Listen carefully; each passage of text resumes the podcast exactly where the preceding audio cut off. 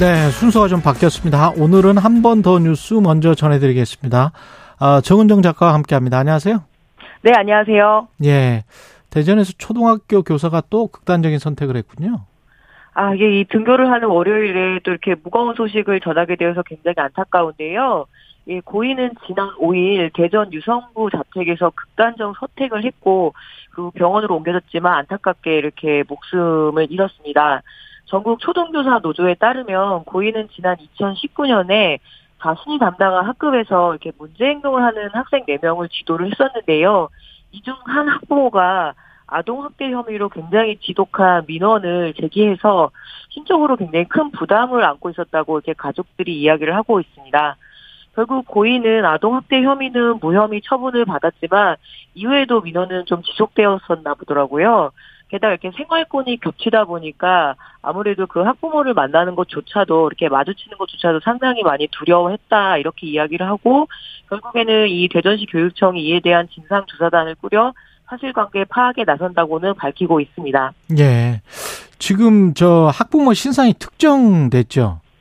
예, 뭐 지속적으로 악성 민원을 제기한 학부모가 운영하는 그 뭐 프랜차이즈 분식점이 특정이 됐고요. 아. 지금 그 음식점에 이 비난이 담긴 쪽지가 빼곡하게 붙으, 붙는 것뿐만 아니라 뭐 달걀이나 밀가루, 뭐 케첩 등이 투척되는 그런 상황들이 벌어지고 있습니다.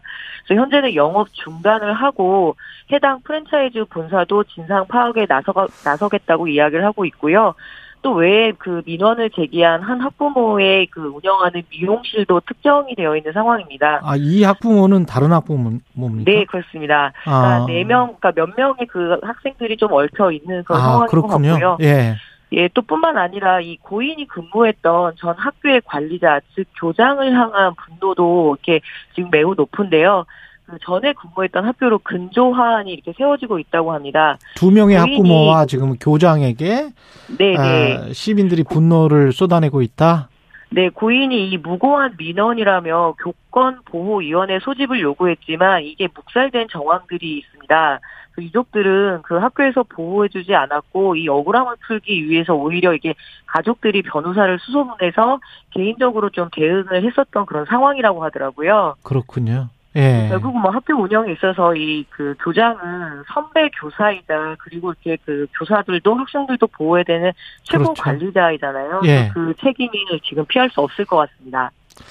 그 사람들이 분노하는 거는 뭐 이해는 하겠는데 그렇다고 이제 거기 뭐 대전 유성구에 프랜차이즈 음식점에 가서 뭐 달걀, 밀가루, 케첩을 투척하고 그러면 뭐 어, 영업을 못하게 좀 하고 뭐 이런 행동은 좀 우려스럽기는 합니다. 네, 뭐 예. 일종의 사적 복수의 좀 형태이기도 한데요. 예. 예, 상반기에 학교 폭력 다룬 드라마 더 글로리가 상당히 인기였잖아요. 그렇죠. 어떤 공권력도 무기력하고 또 학교 내 어떤 권력 문제나 이런 것들에 결국에는 그 공권력의 도움을 받지 못하고 사적으로 복수하는 내용이 깊은 공감을 받았었는데 결국에는 이게 뭐 개인의 잘못 때문인 라기보다는 뭐 시스템의 문제인 건 아마 다들 알고 계실 겁니다. 게다가 이런 상황들이 좀 무고한 피해자가 나올 수도 있고 어, 근본적인 해결책도 아니라는 점에서 혐오가 또 혐오를 낳는 가장 좀 최악의 방식이 아닌가라고 이렇게 전문가들이 지적을 하고 있고요. 정부도 이 상황이 좀 심상치 않다는 것을 알 텐데 너무 미온적으로 대응하는 것은 아닌가. 무엇보다 이제 교육부 수장이 정치적으로 책임을 지는 그런 모습을 보여야 되지 않을까 싶습니다. 그리고 지난 3월 8일에 뭐 농협, 수협, 산림조합의 조합장 선거가 있었는데 그 이후에 지금 관련해서 그 선거 때 부정선거 했다는 사람들, 그 부정선거 관련 사범들이 다뭐 구속, 검거되고 있다고 합니다.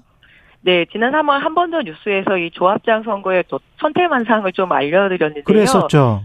예, 일례, 일례로 지금 경남 창녕군의 한 그 농협의 조합장 당선자와 고교 동창생이 금품을 거래한 혐의가 있습니다. 어. 그런데 이게 결국엔 돈에서 이 당선자 DNA가 검출이 되면서 이렇게 좀 구속 수사되게 됐는데요. 결국에는 이 법정에서 징역형이나 100만 원 이상의 벌금형이 선고되면 어, 이, 그, 당선이 무효 처리가 되거든요. 그렇겠죠. 그 피해는 또 고스란히 조합원들에게 가는 거고요. 네네. 어, 한번 더 선거를 또 해야 되는 겁니까? 그렇죠. 그러면? 예. 돈에서 DNA가 검출됐다는 게 돈을 뭐 고교 동창이 줬고 네, 조합장 A 씨가 그걸 받아가지고 뭐 지문 같은 게 묻었다는 건가요? 네 그렇습니다. 그러니까 그 돈, 금품을 제공한 조합장의 DNA가 이 그 돈에서 추출이 된 거죠. 이제 뭐 네. 과학 수사의 힘이 되게 따하지 않습니까? 근데 결국에 이번 선거가 전국 1,346곳에서 치러지고 후보자가 3,082명이었는데 무려 1,441명을 입건하고 그중에서 836명이 기소가 됐다고 하니까 잠깐만요. 그러니까 이 선거가 정상적으로 치러졌 후보자 숫자가 3,082명인데 네, 그중에서 836명이 기소가 됐습니다. 근데 입건자도 1,441명. 일단 사건으로서 성립한다고 봤던 것도 1,441명이네요. 네, 그렇습니다. 그래서 그 이전 2019년에 치러진 제2회 그 조합장 선거보다 훨씬 더 또 많이 늘어났거든요. 예. 결국에는 부정 행위가 줄기는커녕 늘어났다는 건데요. 뭐 그중에서 70%가 금품 선거로 가장 압도적으로 많습니다. 뭐 이런 상황에서 과연 이 협동조합 개혁, 그러니까 농민이 주인이고 어민들이 주, 주인인 이 협동조합 개혁 이루어질 수 있을지 이번에 또 다시 묻지 않을 아니, 수가 없는 상황인데요. 그 뭐 어떤 유형이에요? 유형이 뭐 후보가 뭐 안 나오면 돈을 얼마 줄게. 뭐 나 혼자 할 수 있게 해줘. 뭐 이런 이런 겁니까? 어떤 겁니까? 예, 뭐 일단은 그그 그 투표권을 갖고 있는 네. 사람들에게 금품 제공의 형태도 있고요. 네. 후보자들 간의 거래도 있습니다. 후보자들 당신이 이번에 출마하지 않으면 내가 어. 어느 정도 돈을 주겠다. 라고 해서 뭐 1억 7천만 원까지 오고 간 그런 상황들이 지금 좀 적발이 된 상황이고요. 그냥 한 번에 1억 7천만 원을 준다는 거는 그 자리에 앉아가지고 이게 몇 년이에요, 임기가? 예, 4년 임기입니다. 4년. 이제 4년 동안 얼마나 해먹을 수 있으면은 1억 7천만 원을 준다는 거예요? 예, 조합마다 좀 다르긴 하지만 이번에 11선 조합장도 나온 것도 있거든요. 11선? 네, 11선 조합장이 좀 나왔습니다. 그래서 뭐 가장 대표적으로 이 농협 조합장이 당선이 되면은 1억 원 내의 고액 연봉과 그 의전, 무엇보다 막강한 경영권과 인사권, 실제로 어떤 대출에 대한 그런 특혜까지도 결정할 수 있는 굉장히 막강한 자리거든요. 1억 원 그러니까 정도의 연봉 연봉을 받고 잠깐만요. 네네. 하나 하나씩 좀 정리. 1억 원 정도의 연봉을 받고 그다음에 또 뭐를 할 수 있다고요? 예, 의전이 굉장히 막강하고요. 의전이 어떤 의전입니까? 뭐 자동차부터 해서 모든 직원들의 어떤 그 군림하는 그런 위치에 서게 된다라고도 보통 이야기를 하죠. 아 대형 뭐 세단 같은 거를 주는 거예요? 아 그렇습니다. 그리고 어. 이제 막강한 어떤 경영권과 인사권을 쥐고 흔들 수가 있고요. 아 사람을 네 그렇습니다. 예 지역에서 완전히 그냥 최고의 토 세력이 되는 거네요. 어, 그렇죠. 그래서 그동안 농협조합장들의 문제들을 계속 제기가 됐지만 그만큼 개선되지 않는 건 이 선거 과정 자체가 투명하고 공정하게 치러지지 않기 때문이기 때문에 아무래도 이 협동조합 개혁은 이 선거 과정의 개혁부터 시작되어야 되지 않을까 이런 비판들이 제기될 수밖에 없고요.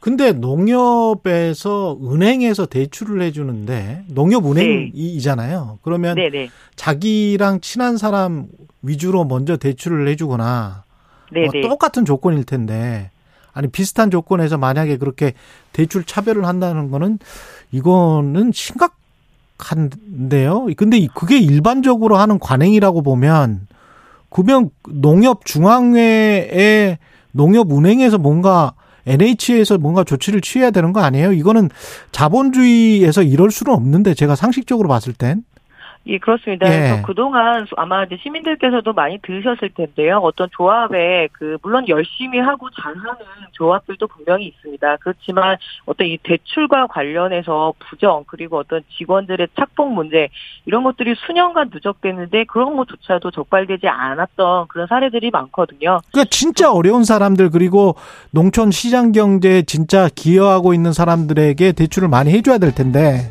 그게 아니고 뭐 2년이나 뭐 어떤 연고 때문에 대출을 해주고 그런 사람들이 계속 또 많이 커지고 그러면 이거 이거 이게 무슨 뭡니까 이게?